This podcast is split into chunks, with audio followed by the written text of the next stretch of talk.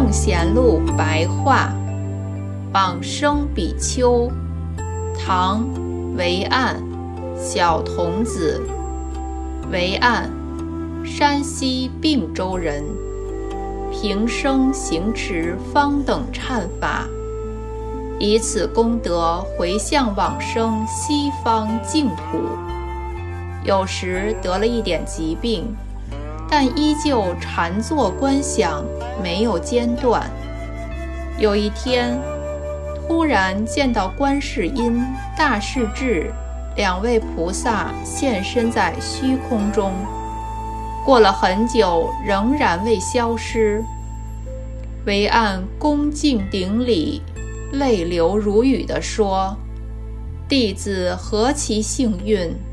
能以肉眼亲自见到菩萨的圣像面容，只是惋惜菩萨的圣像无法流传于世间，令一切的众生得以瞻仰，因此乃招请画匠来描绘，但是却没有一个有能力可以将圣像完整的绘画出来的人。此时。突然有两个人，自称是从西边京城来的，正要往五台山，说他们愿意画菩萨的圣像。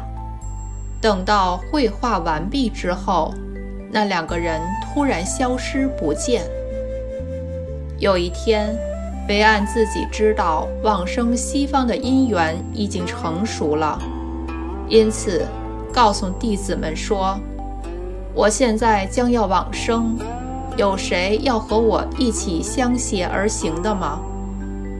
这时，有一个小童子顶礼说：“愿随师傅一起去。”维岸于是命令他去辞别父母，而童子的父母却以为是小孩子儿戏的话，并不相信他。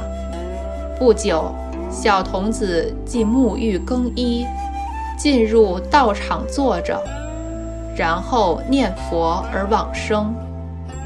唯岸慈悲地抚摸童子的背部，说：“这小孩先我而去了。”接着向弟子所笔作记，赞叹所画的两位菩萨圣像。赞叹完毕之后。就告别所有的弟子，然后进入道场，命令门徒弟子助念佛号，端身正坐而往生，享年八十岁。当时为武则天垂拱元年，公元六八五年正月七日。